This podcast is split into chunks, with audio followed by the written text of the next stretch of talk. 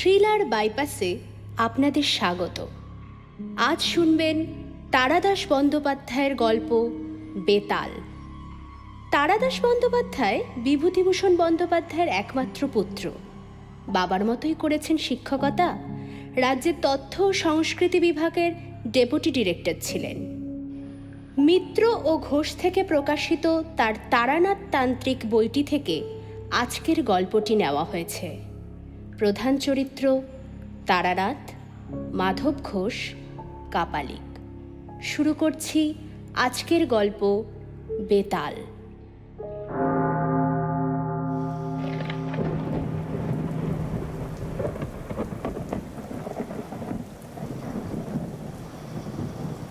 দিনটা সকাল থেকেই মেঘলা। দুপুরের দিকে বেশ এক পশলা বৃষ্টি হয়ে গেল। তারপর আর বৃষ্টি নেই বটে, কিন্তু আকাশ থমথম করছে কালো মেঘে জলো বাতাস দিচ্ছে। এমন দিনে মনে একটা কি করি কি করি ভাব হয়। দু একখানা বিলেতি ম্যাগাজিন বন্ধুদের কাছ থেকে চেয়ে এনে পরে পড়ব বলে জমিয়ে রেখেছিলাম। এখন সেগুলি উল্টে পাল্টে দেখলাম। বাদলার দিনের মেজাজের সঙ্গে ঠিক খাপ খাচ্ছে না। কি করা যায়? স্ত্রীর সঙ্গে গল্প করব? না। সাত বছর বিয়ে হয়ে যাওয়ার পর আর বাদলা দিনে খোলা জানলার ধারে স্ত্রীকে নিয়ে কাব্য চলে না।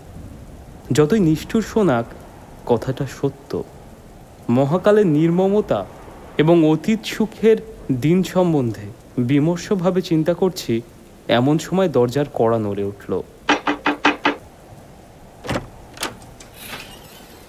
উঠে গিয়ে দরজা খুলে দেখি কিশোরী সেন। ভিতরে ঢুকে কাদামাখা রবারের পাম্পশু ছাড়তে ছাড়তে সে হেসে বলল এই বর্ষার দিনে বাড়ি বসে করছ কি? যে অশ্ব নেই তা তৃণ সংগ্রহ করছিলুম। খুব ভালো হয়েছে তুমি এসেছ। একেবারে মিয়নো দিন না? আর বসে কাজ নেই। একটা জামা টামা যা হোক কিছু গলিয়ে নাও।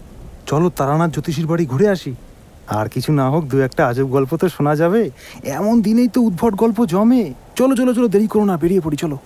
তারানাথের কথা আমার যে আগে কেন মনে পড়েনি, তা ভেবেই অবাক লাগল। বললুম, বসো, ধুতিটা বদলে নি। পথে বেরিয়ে বললুম, ট্রামে উঠে কাজ নেই। মাসের শেষ, সেই আট পয়সা দিয়ে বরং সিগারেট কেনা যাবে। হেঁটেই মেরে দিই, চলো।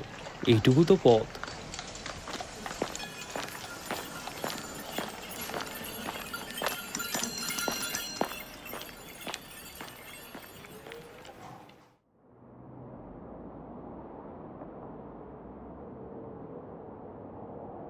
কিশোরীরও মাসের শেষ। আট পয়সার পাসিং শকিনে হাঁটতে হাঁটতে দুজনে মঠ লেনে তারানাথের বাড়ি হাজির হলুম। দরজা খুললে তারানাথের মেয়ে চারি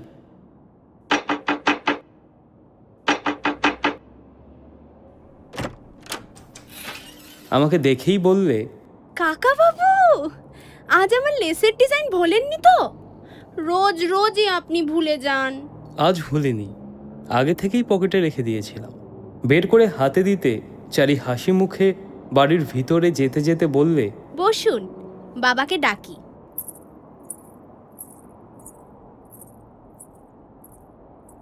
খবর পেয়ে তারানাথ খুব খুশি হয়ে বেরিয়ে এলো। বহুদিনের মধ্যে তার এমন একনিষ্ঠ শ্রোতা ও ভক্ত জোটেনি। গল্পের লোক শ্রোতার মর্ম বোঝে। তক্তা বসে বসতে বসতে তারানাথ বললে হ্যাঁ তারপর হঠাৎ যে ভালো লাগছিল না বাড়ি বসে। তাই আড্ডা দিতে চলে এলুম। দু একখানা গল্প হবে নাকি? তারানাথ স্পষ্টতই খুশি হলো। বললে আরে বসো বসো। কি খাবে বলো তো? ও চারি চারি এদিকে শোন দেখি একবার। চারি এসে দাঁড়াতে তারানাথ বললে যা চট করে তেল নুন কাঁচা লঙ্কা দিয়ে মুড়ি মেখে নিয়ে আয়। পরে চা দিবি কিন্তু। তারপর আমাদের দিকে ফিরে বললে হ্যাঁ বলো কি গল্প বলব? তোমরা তো এসব বিশ্বাসই করো না। অমনি বলে বসলেন বিশ্বাস করি না। বিশ্বাস যদি নাই করব তাহলে এই বাদলায় এতখানি পথ ঠেঙিয়ে এলুম কি করতে? ও সে গল্প শোনার লোভে। গল্পের লোভ সে কি আর ছাড়া যায়? নাস্তিক আর অবিশ্বাসীরাই অলৌকিক গল্পের ভালো শ্রোতা হয়। আমি বললুম আপনার কাছে এতদিন আসছি আপনি কিন্তু আমাদের অলৌকিক কিছু দেখালেন না। তার তারানাথ উজ্জ্বল চোখে আমাদের দিকে তাকিয়ে বললে তার মানে ওই শূন্যে হাত নেড়ে সন্দেশ বা রসগোল্লা না? জলকে মন্ত্র পড়ে শরবত করে দেওয়া? তোমাকে তো একদিন বলেছি ও সব খুব নিম্ন শ্রেণির শক্তি। ভেল কি ও করায় গুরুর বারণ আছে। তবে করিনি কি? করেছি। আরে, কম বয়সে ভক্তদের অবাক করার জন্যই। আরে, পয়সা রোজগারের ফিকিরে। করেছি কিছু কিছু। আর বাকি শক্তি তো তাতেই গেল। ওতে কিছু নেই, বাপু। আর আসল কথা কি জানো? আসল তান্ত্রিক কখনো ফেল কি দেখায় না। আচ্ছা সাধুরা যে চোখ বুঝে ত্রিভুবন ত্রিকাল সামনে দেখতে পান এখানে বসে বিলেতে কি হচ্ছে সব বলে দিতে পারেন? এসব কি বিশ্বাসযোগ্য? নিশ্চয় একদম ঠিক বলেছ। সদ্গুরু পেলে আর প্রকৃত সাধনা করতে পারলে না তুমিও পারবে। যেমন? যেমন এই ধরো সদ্য মৃত কোনো চণ্ডালের সব থেকে মুন্ডু কেটে এনে অমাবস্যা বা সংক্রান্তি তিথিতে শ্মশানে গর্ত করবে। তাতে সেই মুন্ডুটা নিক্ষেপ করবে। পরে গভীর রাত্রে সেই গর্তের ওপরে পদ্মা আসনে বসে আর মাথার ওপরে না মরা দাঁড় কাকের বাঁ দিকের ডানা রেখে এক লক্ষবার বীজ মন্ত্র জপ করলে তুমিও সর্বজ্ঞ হতে পারো। বীজ মন্ত্রটি কি হুম সেটি বলা যাবে না কিশোরী।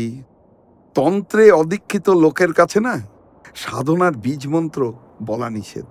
আরে বীজ মন্ত্রই তো আসল কি না?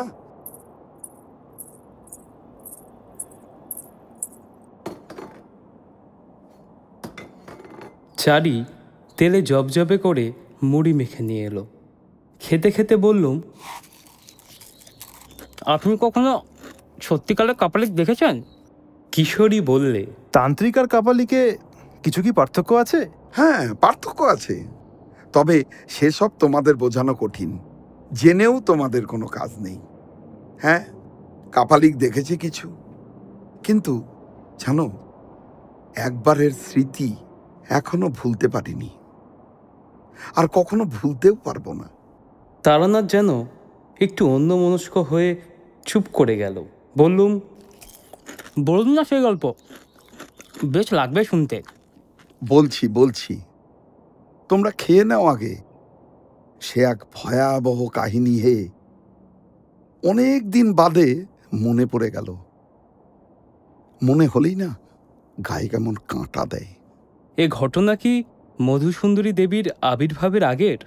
বটেই। আমার ভবঘুরে জীবনের একেবারে প্রথম দিকে ঘটেছিল। হ্যাঁ তখনও আমি বীরভূমের মাতু পাগলিকে দেখিনি। চা এনেছিস? রাখ ওই তক্তা বসে নাও চা খেয়ে নাও।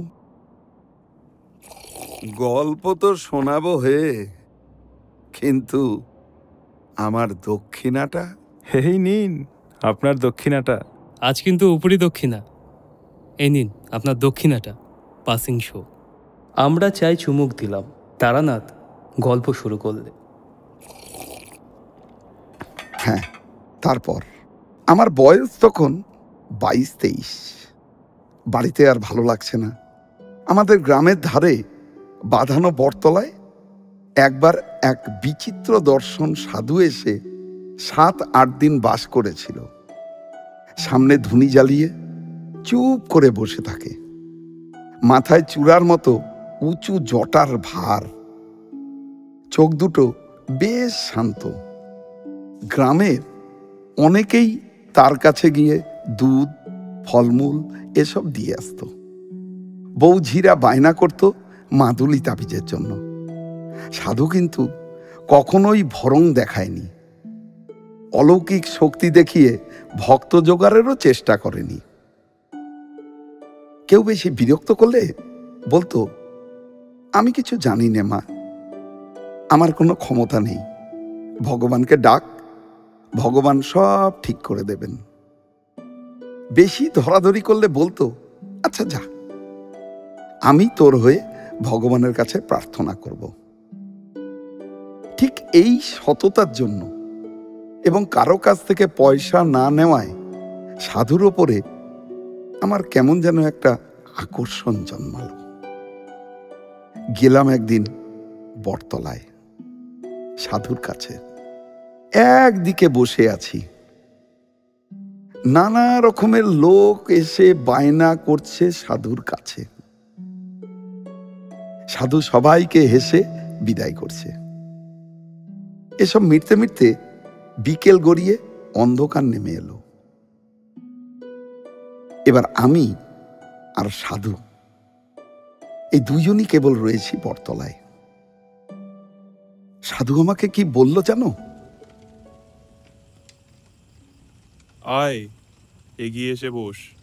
একটু ভয়ে ভয়ে সাধুর সামনে ধুনির এপাশে গিয়ে বসলাম। সন্ন্যাসী হওয়ার ইচ্ছা আছে তাই না?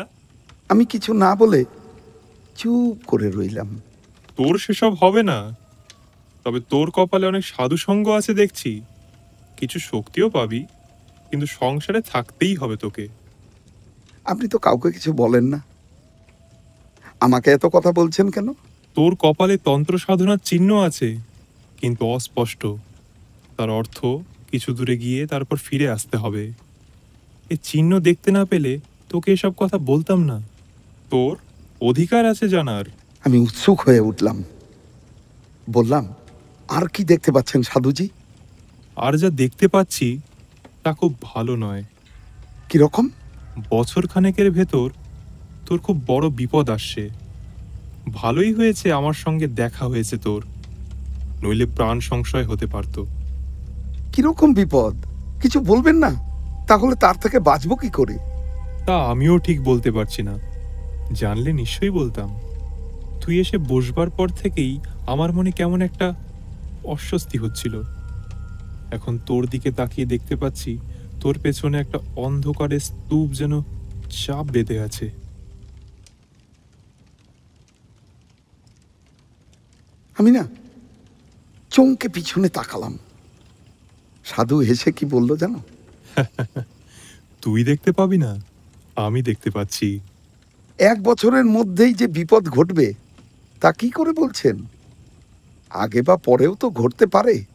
ওটা আমার অভিজ্ঞতা থেকে বলছি। বোধহয় ভুল করিনি। বলা বাহুল্য। সাধুর কথা শুনে আমার না একটু গা শিরশির করছিল। কেউ যদি জানতে পারে, তার পেছনে একটা অদৃশ্য চাপ বাঁধা অন্ধকার ঘুরছে, তাহলে আর ভালো লাগার কথা নয়। তার উপরে নির্জন জায়গা, গ্রামের বাইরের দিকে বট গাছ ধুনিতে পট পট করে কাঠের গাঁট পোড়ার শব্দ হচ্ছে। সাধু আর আমি ছাড়া কোনো দিকে আর কেউ নেই। সাধু বলল তোকে একটা জিনিস শিখিয়ে দিয়ে যাচ্ছি। ভালো করে শিখে রাখ। যদি কোনো দিন কখনো বিপদ আসছে বলে মনে হয় কি কোনো অস্বস্তি বোধ করিস তাহলে এই প্রক্রিয়াটা করবি। যতই বিপদ আসুক প্রাণটা বেঁচে যাবে। কি প্রক্রিয়া সাধুজি? নে ভালো করে দেখ। আর এই মন্ত্রটা মুখস্থ করে নে। একে বলে গাত্রবন্ধন। শিখতে আমার বেশিক্ষণ লাগল না। কিন্তু বললাম বিপদ যে আসছে তা বুঝতে পারব কি করে? তুই ঠিক বুঝতে পারবি। বললাম না তোর কপালে তন্ত্র সাধনার চিহ্ন আছে? সময় হলে আমার মতো মনের মধ্যে বিপদের ঘণ্টা বেজে উঠবে। আমি যেমন আজ তোর বিপদ বুঝতে পারলাম। কিন্তু আমি তো পারিনি। আজ থেকে তোকে কিছুটা শক্তি দিলাম। যা ভালো মন্দ যাই আসুক তুই আগে থেকে আন্দাজ করতে পারবি। আমাকে আপনার শিষ্য করে নিন সাধুজি। আমি দীক্ষা নেব আপনার কাছে। ওসব হবে টবে না। আমি কাউকে শিষ্য করি না। আবদার করিস না যা কেটে পড়। আচ্ছা আবার কবে দেখা পাবো? এমনিতে দেখা পাবি না। তবে যদি কখনো তোর প্রাণ সংশয় ঘটে তাহলে তোকে সাবধান করে দেব। তারপরে একটা আটপোড়া কাঠ তুলে ধুনি খুঁচোতে খুঁচোতে আমাকে বললেন যা যা ভাগ পালা এখান থেকে। বাড়ি ফিরে এলুম। পরদিন বিকেলে বটতলায় গিয়ে শুধু নিভে যাওয়া ধুনির ছাই আর কতগুলো আটপোড়া কাঠ পড়ে আছে, কিন্তু সাধুর কোনো দেখা পেলুম না।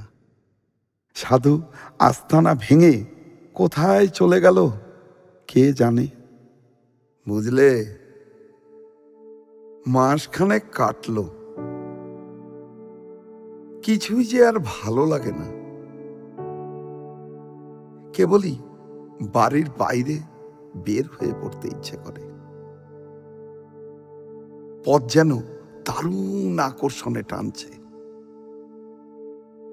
কেবল যে ধর্মের স্পৃহা তা নয়, একটা ভব ভবঘুরেমি পেয়ে বসল। আরও কিছুদিন আমি এভাবে কাটাবার পর একদিন কয়েকটা জামা কাপড় নিয়ে সত্যি সত্যি আর অবশ্য হাতে ছিল মাত্র দশটা টাকা। আমি না সত্যি সত্যি বেরিয়ে পড়লাম। বাড়ির লোক হয়তো খোঁজাখুঁজি করবে এবং সন্ধান পেলেই আমাকে ধরে নিয়ে যাবে বাড়িতে। এজন্য কি করলাম জানো? সারাদিন প্রায় হাঁটতাম।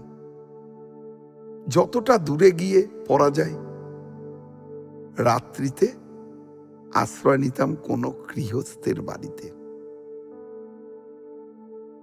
তখনকার লোকজন ছিল ভালো। অভাব ছিল না।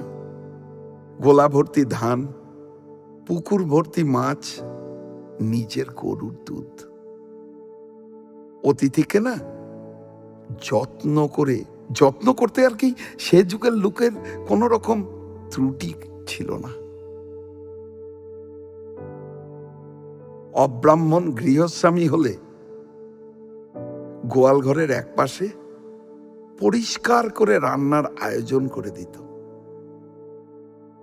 আমি সেখানে বসেই রাঁধতাম। আবার তাদের মধ্যে কেউ কেউ অপেক্ষা করত ব্রাহ্মণের প্রসাদ পাবার। জিনিসপত্রের দাম তখন কীরকম ছিল? গাঁয়ের দিকে বেশিরভাগ জিনিসই কিনে খেতে হতো না বুঝলে? সবই তো গ্রামেই উৎপন্ন হতো। তবে হ্যাঁ মনে আছে। মনে আছে একবার না আমি আর আমার বন্ধু, ওই যে হরমোহন, দুজনেরই মাংস খাওয়ার শখ হলো। এবং পাশের গ্রাম থেকে দশ আনা দিয়ে একটা পাঁঠা কিনে এনে দুজনে রান্না করে খেয়েছিলাম। হরমোহন বারবার বলছিল, আমরা কিন্তু ঠকেছি। আর একটু দরাদরি করলে আট আনার ভেতরেই হয়ে যেত। দশ আনার একটা আস্ত পাঠা? বটেই। সেসব সস্তা গন্ডার বাজার তোমরা কখনো কল্পনাও করতে পারবে না। দুজনে মিলে গোটা পাঠাটাই খেয়ে ফেললেন। না তা পারব না কেন? গাঁয়ের ছেলে আমাদেরও তো খিদে ছিল। আর শোনো না অম্বলের ব্যামতেও ভুগতাম না। আমার খাওয়ার কথা মানে কি বলব? আর কি শুনছো? আরে আমার বাবার খাইয়ে হিসাবে দশটা গাঁয়ের মধ্যে নাম ডাকছিল জানো? সে গল্পও তোমাদের একদিন করব। ওগুলো ছাড়ুন যে গল্পটা হচ্ছিল সেটা হোক। জানো এভাবে না কিছুদিন ঘুরে বেরিয়ে বিরক্তি ধরে গেল। রোজ রোজ অকারণে পথ হাঁটা লোকের বাড়িতে আশ্রয় নেওয়া, তাদের দাক্ষিণ্যে ভালো ভালো খাওয়া। আচ্ছা শুধু কি খাওয়ার জন্যই এই বাড়ি থেকে বেরিয়েছি? বাড়িতে কি আমার ভাতের অভাব ছিল? কিন্তু যা চাই, তা পাই কই? যাই হোক, পথ হেঁটে ক্লান্ত অবস্থায় একদিন সন্ধ্যাবেলা এক গ্রামে এসে পৌঁছালাম। গ্রামটায় না ঘন বসতি নেই। একটু ছায়া ছাড়া বাড়িঘর। আম, জাম, বাঁশবাগানে ভরা। একটা বড় আম বাগানের পাশে কাদের বেশ সুন্দর বাড়ি দেখে সেখানেই আশ্রয় নেব ভাবলাম। দেখো, সুন্দর বলতে পাকা বাড়ি নয় কিন্তু। পুরো চালের বড় বড় আট দশখানা ঘর আর মাঝখানে ওই মানে ওই উঠোনকে ঘিরেই চারিদিকে ঘর আর কি। বিরাট উঠোনে ধানের গোলা একপাশে গোয়ালে কখানা গরু, সাঁজালের ধোঁয়ায় বসে বসে জাবর কাটছে।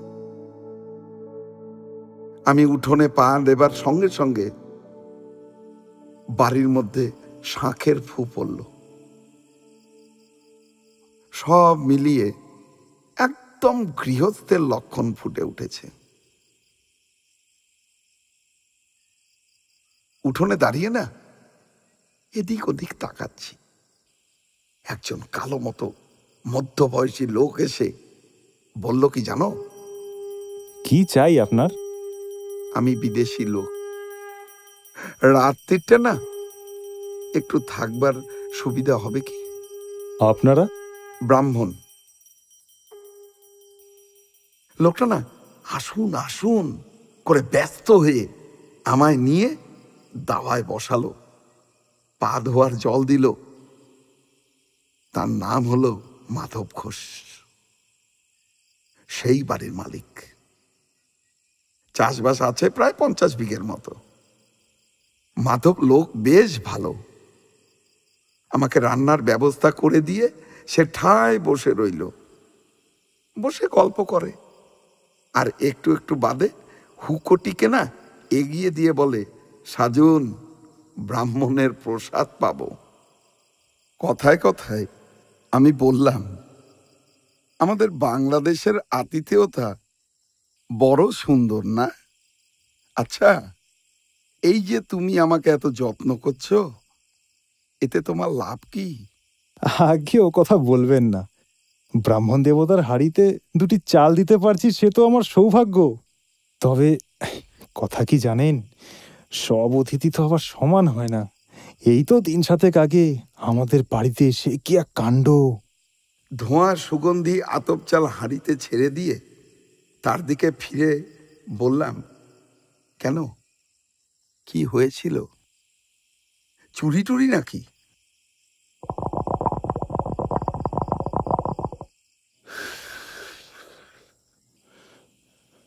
তাহলে তো বরং ছিল ভালোই। শুনুন না কাণ্ডটা। এই ঠিক গেল কি সোমবার বিকেলের দিকে। এক লাল কাপড় পরা সন্ন্যাসী এসে বলল, তোমার এখানে থাকব?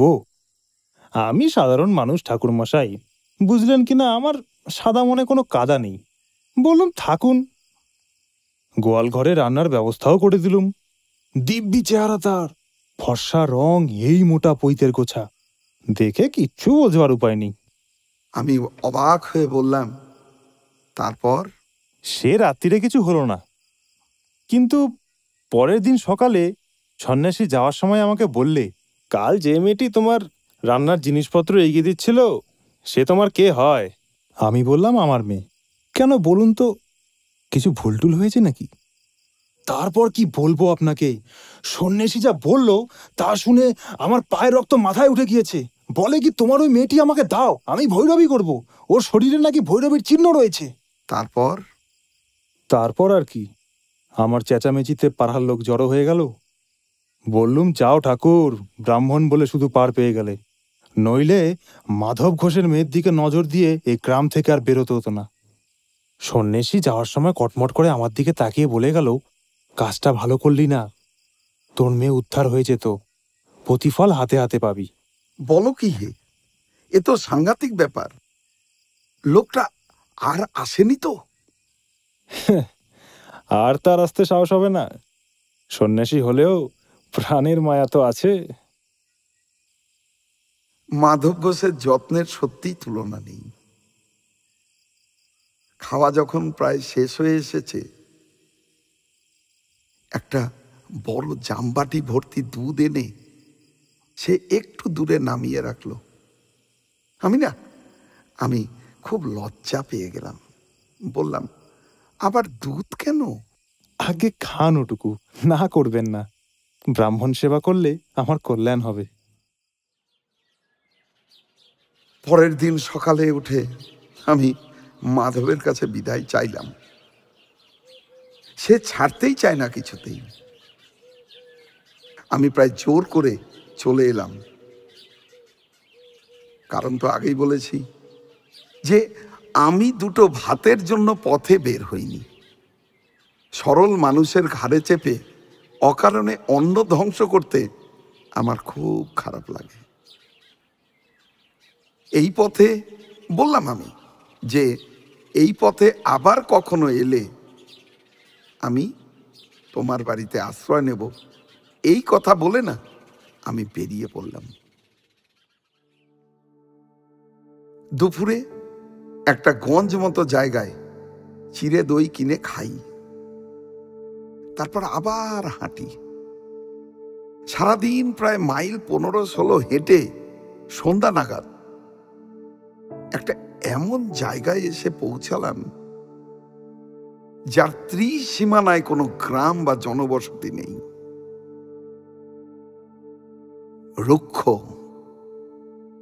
পাদবহীন প্রান্তরের মধ্য দিয়ে একটা ছোট্ট কি নদী তীর তীর করে বয়ে চলেছে।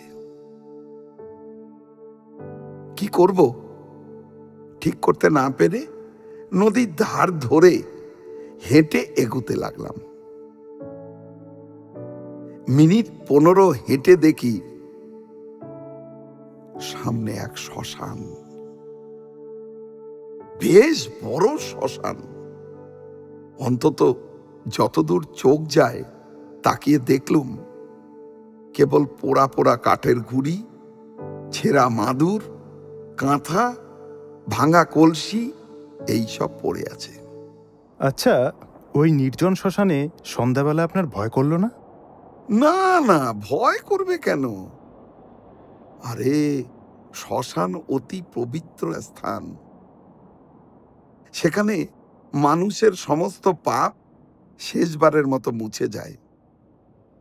তার ঊর্ধ্বলোকে প্রস্থানের পথ সুগম হয়। শ্মশানে ভয় কিসের? জানো দাঁড়িয়ে চারিদিক দেখছি। হঠাৎ গম্ভীর ভারী গলায় পেছন থেকে কে যেন বলে উঠল এখানে কি চাই? কি ভয়ানক গলার স্বর। লোহার ড্রামে? পাথর কুচি ঢাললে যেরকম শব্দ হতে পারে সেই রকম। চমকে পিছনে তাকিয়ে দেখি একজন সাধু দাঁড়িয়ে মাথায় পাকা তেঁতুলের মতো অজস্র জটা। মুখময়, অযত্ন বর্ধিত দাঁড়ি গোপের জঙ্গল। লম্বায়, আমার মাথা চাড়িয়ে এক হাত হবে। পরনে রক্তাম্বর, পায়ে বউল দেওয়া কাঠের পুরু খরম। কি দরকার এখানে? সাধুকে প্রণাম করে বিনীতভাবে জানালাম আমার বিশেষ কোনো দরকার নেই। পথ হাঁটতে হাঁটতে এসে পৌঁছেছি এই মাত্র কোথায় যাওয়া হবে? কোথাও না। মানে? ঠিক নেই। সাধু কি বুঝলো জানিনি। কিছুক্ষণ আমার মুখের দিকে স্থির হয়ে তাকিয়ে থাকল। তারপর তার দাড়ির জঙ্গলে খুব সূক্ষ্ম একটা হাসির রেখা ফুটে উঠল। সে বলল হায় আমার সঙ্গে। সেই ঘনায়মান অন্ধকারে আমি সাধুর পেছনে চললাম। বেশ খানিকটা হাঁটবার পর দেখি একটা গাব বা ওই জাতীয় কোনো গাছের নিচে মরার মাদুর কাঁথা ইত্যাদি টাঙিয়ে বেশ ঝুপড়ির মতো বানিয়ে ফেলেছে সাধু। আমি বললাম এইখানে আপনি থাকেন? কেন? অসুবিধাটা কি? না অসুবিধে আর কি তাই বলছি। সাধু আমাকে ঝুপড়ির বাইরে বসতে বলে নিজে ভেতরে ঢুকলো। বেরিয়ে এলো দুটো পাকা কলা হাতে নিয়ে। এই নাও খাও। নিলাম। কি উদ্দেশ্যে বেরানো হয়েছে বাড়ির থেকে? সাধু হবার ইচ্ছে নাকি? আমি না উত্তর না দিয়ে কলা হাতে চুপ করে বসে রইলাম। তুই আমার কাছে থেকে যা। আমি তোকে চেলা করে নেব। থাকবি? তোর কপালে তন্ত্র সাধনার চিহ্ন আছে থেকে যা তুই আমার কাছে। আমি একটু ফাপড়ে পড়লাম এই সাধুকে দেখে আমার তেমন ভক্তির উদয়ই হয়নি, বরং কেমন একটু অস্বস্তিই হয়েছে আর কি। এত সহজে নিজে থেকে চেলা করে নিতে চাইলো, দেখে সে ভাবটা না বেড়েছে বই কমেনি আর কি। ভালো সাধু কখনো ওই কথায় কথায় শিষ্য করে বেড়ায় না। অবশ্য আমার আর চিন্তা কি? থাকি কদিন। ভালো না লাগলে কেটে পড়ার বাধা কোথায়?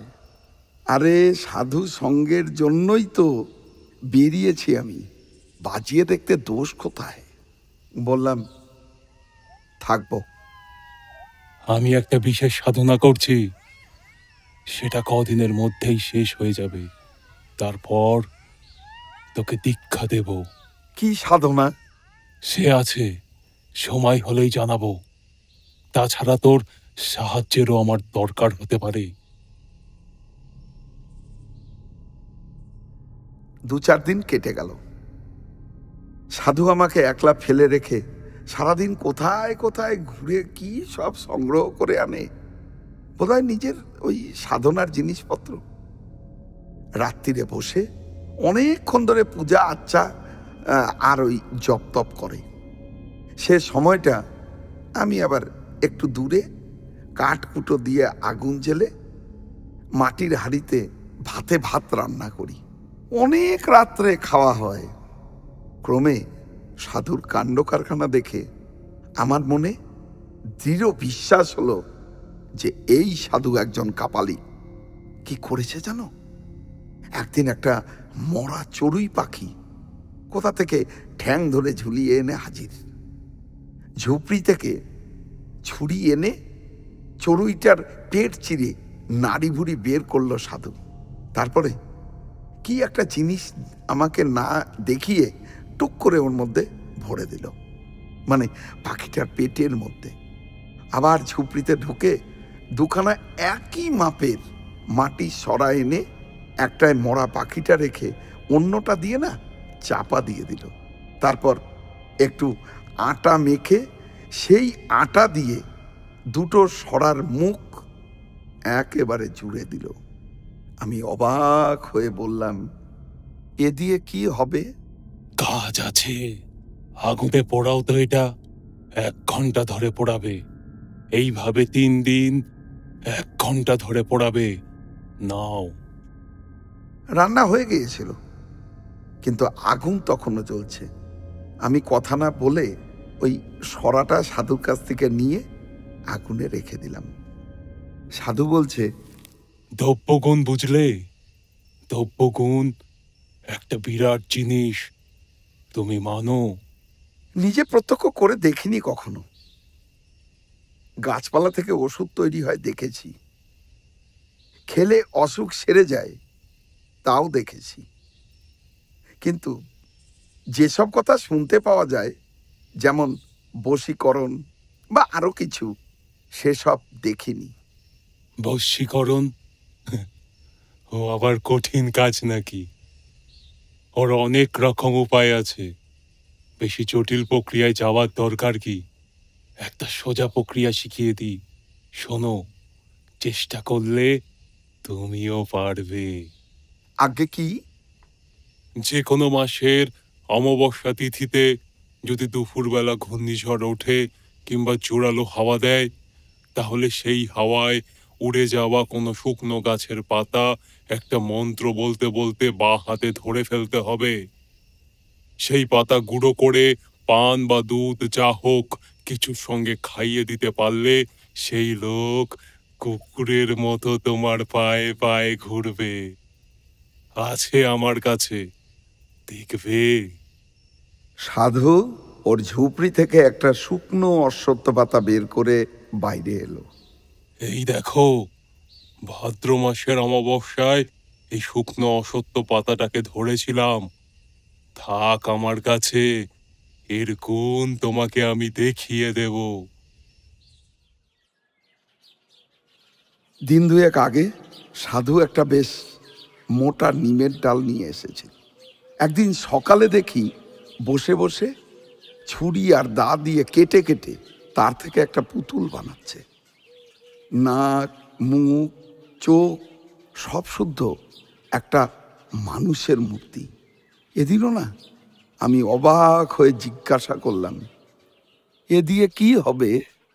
এদিনও সাধু রহস্যময় হেসে বলল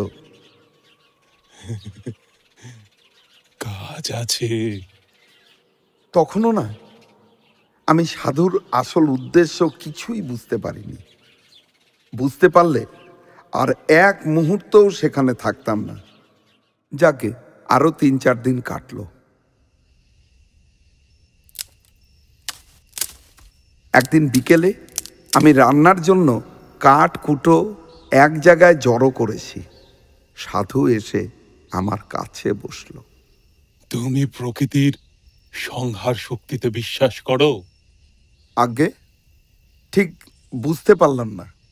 প্রকৃতির অনেক রকম শক্তি আছে।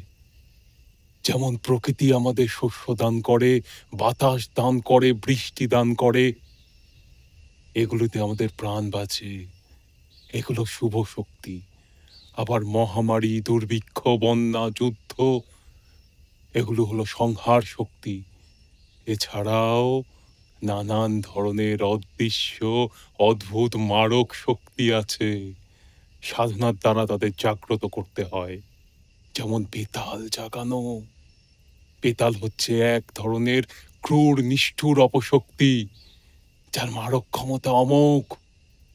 একবার জাগ্রত হলে কাজ শেষ না করা অবধি তার নিদ্রা নেই। আমার গা শিরশির করছিল। বললাম আর যদি কাজ শেষ না করতে পারে? যদি বাধা পায়? বেতালকে বাধা দেওয়া খুব কঠিন প্রায় অসম্ভব। কিন্তু বাধা পেলে সে ফিরে এসে যে তাকে জাগিয়েছে তাকেই হত্যা করে। এসব আগুন নিয়ে খেলা বুঝলে? আগুন নিয়ে খেলা। সাধু একটু চুপ করে থেকে বলল আজ রাত্রিরে তোমাকে বেতাল জাগানোর পদ্ধতি দেখাবো। তুমি ভয় পাবে না তো? প্রথমে ভাবলাম বলি হ্যাঁ। তারপর জিনিসপত্র পোটলা করে ফালাই। কিন্তু জানো কেমন একটা আকর্ষণ হলো। বললাম না আপনি কি এরই সাধনা করছিলেন? তাই। সেদিন গভীর রাত্রে সাধু তার ক্রিয়াকর্ম শুরু করল। জবা ফুলের মালা রক্তচন্দন এসব আগে থেকেই জোগাড় করা ছিল। সাধু সেই যে নিম কাঠের পুতুলটা বাইরে এনে তাতে বেশ করে তেল মাখালো, সিঁদুর মাখালো। তারপর সেটাকে না কোমর পর্যন্ত মাটিতে পুঁতে দিল। তারপর কি করল জানো? বেড়ার মতো ওই চারদিক দিয়ে জবা ফুলের মালা দিয়ে ঘিরে দিল।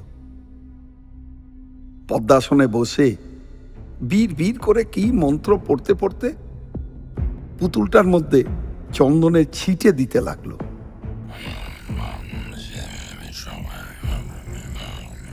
এসব যখন হয়ে গেল, তারপর বের করল একটা মদের বোতল। সাধুর কাছে বা সাধুর ঝুপড়িতে যে একটা মরার খুলি ছিল, সেটা আমি আগেই দেখেছি। সেটাতে খানিকটা মদ ঢেলে সাধু আমার দিকে তাকিয়ে বলল, সেই বন্ধ সরাটা কই? আমি সরা এনে দিলাম। সাধু আটাগুলো নখ দিয়ে খুঁটে খুঁটে তুলে সরাটা খুলল। দেখলাম তিন দিন পোড়ানোতে না ভেতরের পাখিটা একদম ছাই হয়ে গেছে। সেই ছাই এক চিমটি নিয়ে মদের মধ্যে মেশালো সাধু। তারপর ঢক করে মদটা গলায় ঠেলে দিল।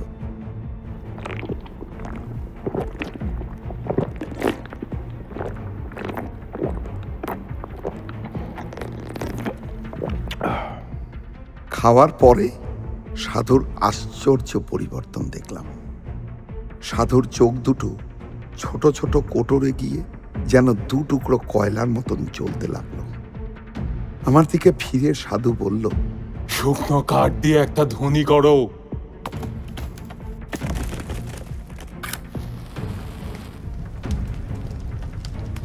ধুনি বেশ জ্বলে উঠতেই সাধু রক্ত চন্দন দিয়ে ধুনি পূজা করল।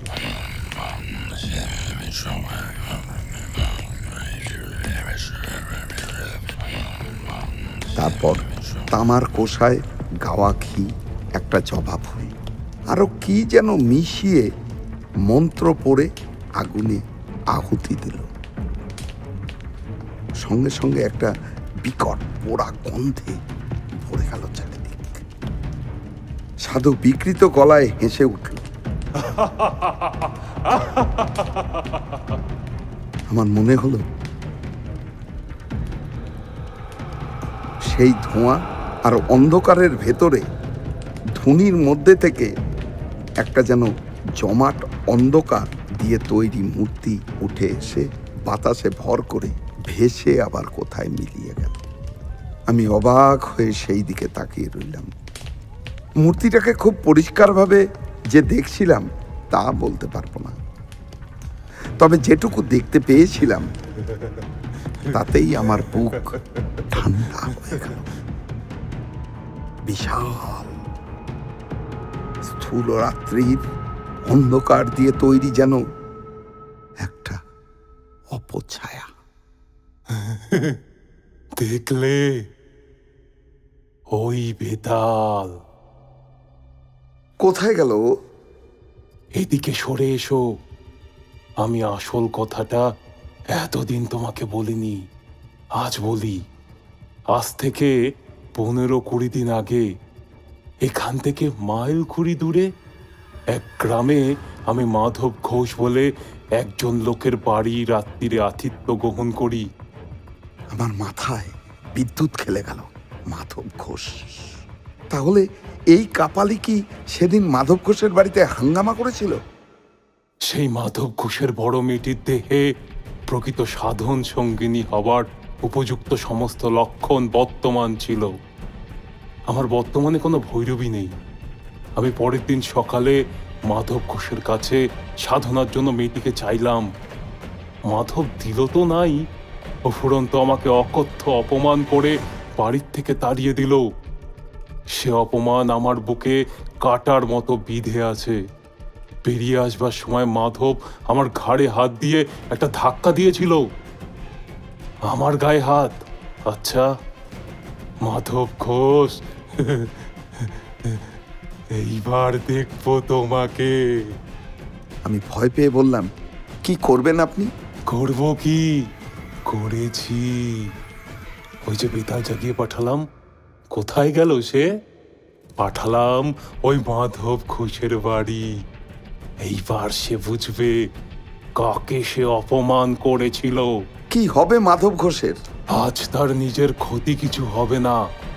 আজ তার বাড়িতে একটা কিছু করে আসবে বেতাল। এক পক্ষ ধরে আমি বেতাল মন্ত্র জপ করে আজ আহুতি দিয়েছি। কাল অমাবস্যা কাল পূর্ণা আহুতি দেব হোম করে। ওই যে নিমঘাটের পুতুল দেখছ? ওটা হচ্ছে মাধব ঘোষের প্রতিমূর্তি। ওই পুতুলে কাল প্রাণ প্রতিষ্ঠা করে বেতালকে চিনিয়ে দেব। তারপর বেতাল আবার কাল যাবে মাধবের বাড়ি। তারপর তারপর পরশু মাধব ঘোষের মৃতদেহ পড়ে থাকবে উঠোনে কি আমবাগানের মধ্যে। ভয়ঙ্কর! বিভৎস অপমৃত্যু! কেউ কিছু টের পাবে না। কথা দিয়ে কি হলো? সাধুর মুখখানা এখন আমার কাছে নেকড়ে বাঘের মতো লাগছে। আমি আর সহ্য করতে না পেরে বললাম কিন্তু এ আপনি অন্যায় করছেন। এ ঠিক নয়। সাধু সাধুর চোখ আবার তক করে চলে উঠল। পৈশাচিক ক্রোধে মুখ বিকৃত করে সে আমার দিকে তাকিয়ে বলল কি বলতে চাস তুই? আমি অন্যায় করছি? আমার কেমন যেন একটা সাহস এসে গেল। বললাম নিশ্চয়ই অন্যায়। আর আপনি এই কুকর্মে লিপ্ত আছেন জানলে আমি একদিনও থাকতাম না এখানে। প্রতিহিংসা সাধনের জন্য নরহত্যা এ তো মহাপাপ অধর্ম। মূর্খ! কাপালিকের পক্ষে প্রতিহিংসা সাধন অধর্ম নয়। তুই আর কি বুঝবি? থামুন আপনার মতো নরকের কৃমি কীটের কাছে আর নয়। আমি চললাম। আপনি থাকুন আপনার কুৎসিত সাধনা নিয়ে। আমি না হন হন করে হেঁটে সেই রাত্রেই রওনা দিলাম শ্মশান থেকে। পেছনে কিন্তু সাধু ডাকছেই আর বলছে, যাচ্ছিস যা, কিন্তু শুনে যা, আজ পর্যন্ত কেউ আমাকে অপমান করে বেশি দিন পৃথিবীর আলো দেখেনি, মনে রাখিস। অনেক দূরে চলে এসেছি, বুঝলে? অনেক দূর। তখনও পেছন থেকে রাত্রির নির্জনতা ভেদ করে সাধুর উন্মাদের মতো হাসি শুনতে পাচ্ছিলাম।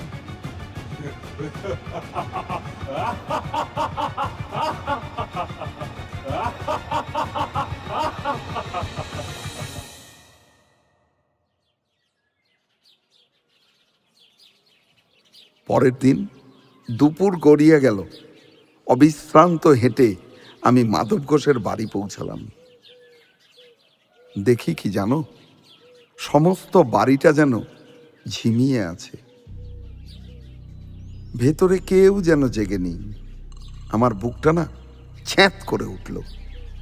না জানি বেতাল কাল রাত্রিরে কি করে গিয়েছে। উঠোনে দাঁড়িয়ে ডাকলাম, মাধব মাধব। আগে কে? ঠাকুর মশাই ও আপনি আপনি এসেছেন? আমি যেন একটু বল পেলাম। ভগবান পাঠিয়েছেন আপনাকে। দেখলাম মাধবের চোখ বসে গিয়েছে। মুখ শুকনো। বললাম কি হয়েছে? কোনো বিপদ আপদ হয়নি তো? আর বিপদ ঠাকুর মশাই গতকাল রাত্রিরে আমার দুখানা গায়ে গরু মরে গেল ঠাকুর মশাই সব শেষ হয়ে গেল আমার। সে কি? গরু মারা গেল কি করে? তা কি করে বলি বলুন দেখি ঠাকুর মশাই আশ্চর্য ব্যাপার তখন অনেক রাত। হঠাৎ গোয়ালে কেমন একটা শব্দ শুনলাম। মনে হলো গরুগুলো যেন ভয় পেয়ে ছটফট করছে। উঠে বাইরে যাওয়ার আগেই মুংলি গাইটা চিৎকার করে উঠল। গিয়ে দেখি রাঙি আর মুংলি দুটোই মাটিতে শুয়ে ছটফট করছে। কি হলো কে জানে? তক্ষুনি লোক পাঠালাম পাশের গায়ে গোবদ্দির জন্য। সে এলো বটে, কিন্তু কিছুই বুঝতে পারল না। আজ সকালে মারা গেল গরু দুটো। আজ সকাল থেকে আবার মেটার জ্বর। গা যেন পুড়ে যাচ্ছে। এসব তো ভালো কথা নয় ঠাকুর মশাই আপনি এলেন, ভালোই হলো। ব্রাহ্মণ মানুষ, ভিটে বাস করলে আমার ভয় কেটে যাবে। বুঝলাম সবই, কিন্তু আমার কি করার আছে? কিছুই বুঝতে পারলাম না। আমি থাকলে যদি মাধব শান্তি পায়, তাহলে থাকতে পারি এই মাত্র। একটু পরেই না একটা অদ্ভুত ঘটনা ঘটল। তখন বিকেল বেশ গাঢ় হয়ে এসেছে। মাধব ঘোষ বেশ করে ফলারের আয়োজন করে দিয়েছিল। ফল আহার করে আমার একটু বাগানে যাবার প্রয়োজন হয়ে পড়ল।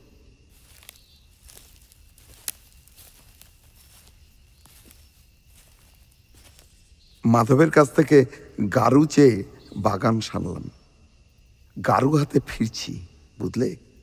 হঠাৎ মনের মধ্যে কেমন যেন একটা অনুভূতি জেগে উঠল। মনে হলো আমার খুব বড় একটা বিপদ আসছে। খুব কাছে এসে গিয়েছে সে বিপদ। ভয়ের একটা বিচিত্র অনুভূতি বুকের মধ্যে ঠেলে উঠল। সেই অন্ধকার। নির্জন আমবাগানে দাঁড়িয়ে না হঠাৎই আমার বুক যেন হিম হয়ে গেল। কেন এরকম হচ্ছে আমার? তাড়াতাড়ি ফেরার জন্য এগুতে গিয়ে মনে হলো কি জানো? কয়েক হাত দূরে একটা আম গাছের গুড়ির পাশে কে যেন চুপ করে দাঁড়িয়ে আছে। আমার একটু হলেও বোধহয় মানে ভয় ভয় করছিল। আর একটু হলেই আমি না চিৎকার করে উঠতাম। কিন্তু ততক্ষণে যে দাঁড়িয়ে আছে, তাকে আমি চিনতে পেরেছি।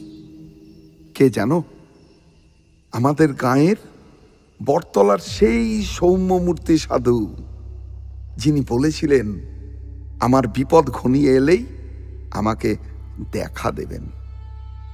ভাবলাম, তাহলে কি সত্যি আমার আজ সেই বিপদের দিন এসে গেছে? দূর থেকেই সাধুকে প্রণাম করলাম। সাধু হেসে হাত তুলে আশীর্বাদ করলেন। তারপর হঠাৎ কোথায় সাধু, কোথায় কি? কেউ কোথাও নেই। আমি একা অন্ধকারে গারু হাতে দাঁড়িয়ে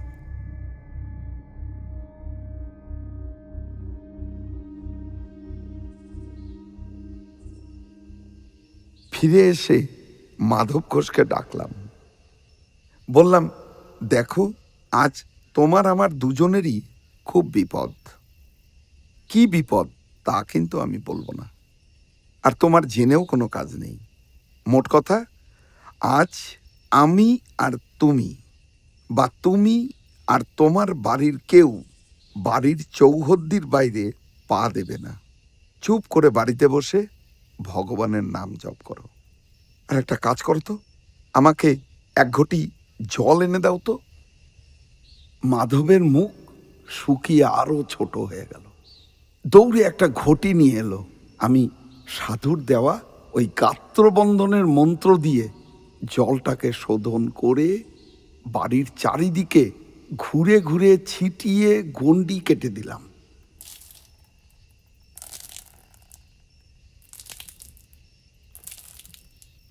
আমি বুঝতে পেরেছিলাম, বিপদ শুধু আমার আর মাধবের। কাপালিক আমাকেও ছাড়বে না। আজ অমাবস্যা, আজই সে আমাদের দুজনকে শেষ করে দেবে ওই বেতালকে পাঠিয়ে। অন্যেরা হয়তো নিরাপদ। তবুও সাবধানের মান নেই। এটা জেনেই সারা বাড়ির চারিদিকেই গণ্ডি দিয়ে দিলাম।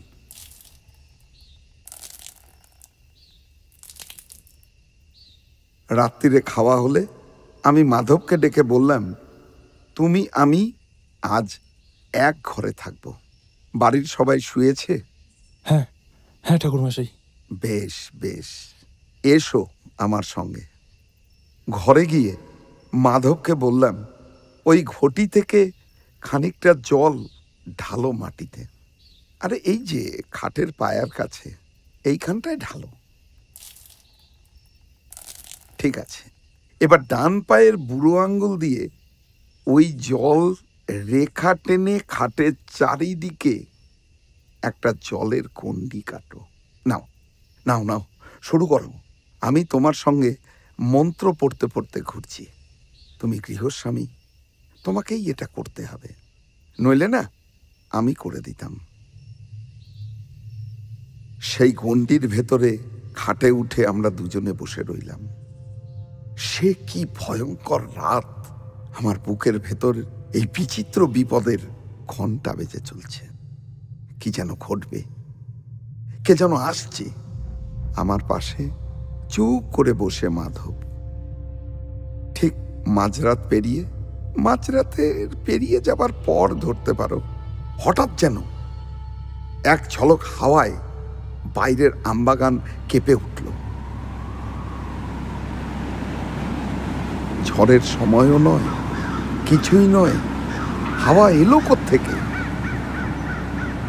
ক্রমে সেই হাওয়া বেড়ে রীতিমতো ঝড়ে পরিণত। সমস্ত আমবাগান যেন ভেঙে পড়বে। বাড়ির জানালা, দরজা দরাম দরাম করে বন্ধ হতে আর খুলতে লাগল। বাড়ির ভেতর মেয়েরা শব্দ করে কেঁদে উঠল। আমি চেঁচিয়ে বললাম কেউ বাইরে আসবেন না, কেউ বাইরে আসবেন না, সব ভেতরে চুপ করে বসে থাকুন। ঝড়ের শব্দে কার যেন বিভৎস হুঙ্কার। বিকৃত জান্তব কলায় কে যেন অমানসিক হুঙ্কার করছে। কে যেন ঝড়ের ছদ্মবেশে প্রাণপণ চেষ্টা করছে বাড়িতে ঢোকবার বারবার অদৃশ্য কিসে বাধা পেয়ে ফিরে যাচ্ছে।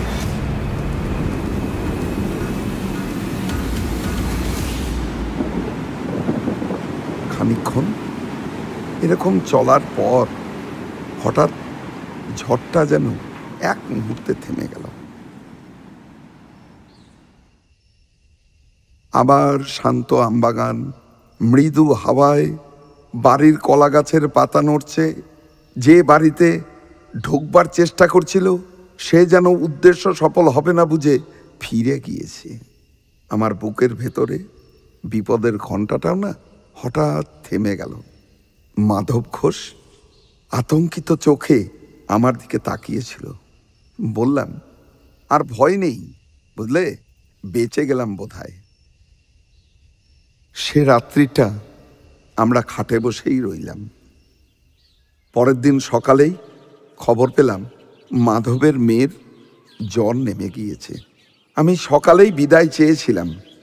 মাধব ঘোষ কিছুতেই ছাড়ল না। খালি বলে আপনার দয়াতেই রক্ষা পেলাম ঠাকুর মশাই বেঁধে রাখতে পারব না জানি তবু এ বেলাটা কিন্তু আপনাকে এখানে থেকে যেতেই হবে। থেকে ভালোই করেছিলাম। নইলে ঘটনাটার না শেষটুকু জানতে পারতাম না।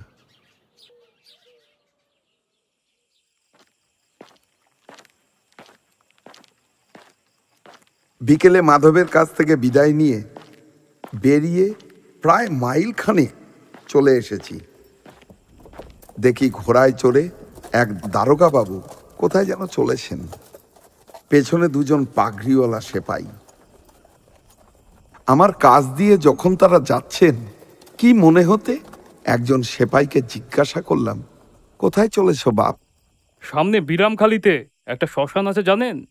সেই শ্মশানে এক কাপালিক থাকতো সে খুন হয়েছে। গলা ধরায় বললাম খুন? খুন হয়েছে? বোঝা গেল কি করে? মাথাটা নাকি একবারে উল্টো দিকে মুচুরে ঘুরিয়ে দিয়েছে। অনেকে মিলে করেছে আর কি? একজনের কাজ না, বুঝলেন কি না আমি না তখন সব বুঝতে পেরেছি। কাপালিকি তো বলেছিল, বেতাল বাধা পেলে ফিরে গিয়ে যে জাগিয়েছে তাকেই আক্রমণ করে। কি ভয়ঙ্কর মৃত্যু। একবার মনে হলো মানে তাদের সঙ্গে গিয়ে মৃতদেহটা দেখে আসি। পরে সে ইচ্ছেটা দমন করি। আর মনে মনে আমাদের গায়ে দেখা সেই সৌম্য সাধুকে প্রণাম জানিয়ে আবার আমি রওনা দিলাম।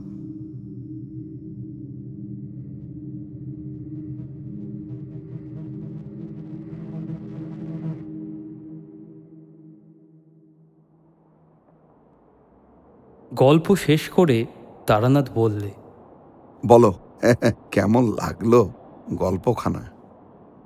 ভালোই। পথে বেরিয়ে কিশোরীকে বললাম বিশ্বাস হলো? সে কথার জবাব না দিয়ে কিশোরী হেসে বললে দিনটা তো ভালোই কাটলো।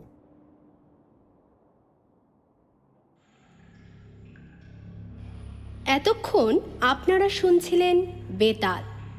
প্লট তৈরি করার জন্য আমরা নিজেদের মতো করে গল্পকে সাজিয়ে নিয়েছি। বিভিন্ন চরিত্রে যারা ভূমিকা পালন করেছে, তারা হল তারানাথের চরিত্রে রজতেশ লাহিড়ী, ঘোষাল ও কিশোরী রাহুল রাহা, সাধু সায়ন তালুকদার, কাপালিক দারোগা গল্পের সূত্রধার ময়ূরেশ লাহিড়ী, চারি পত্রাবলী চক্রবর্তী।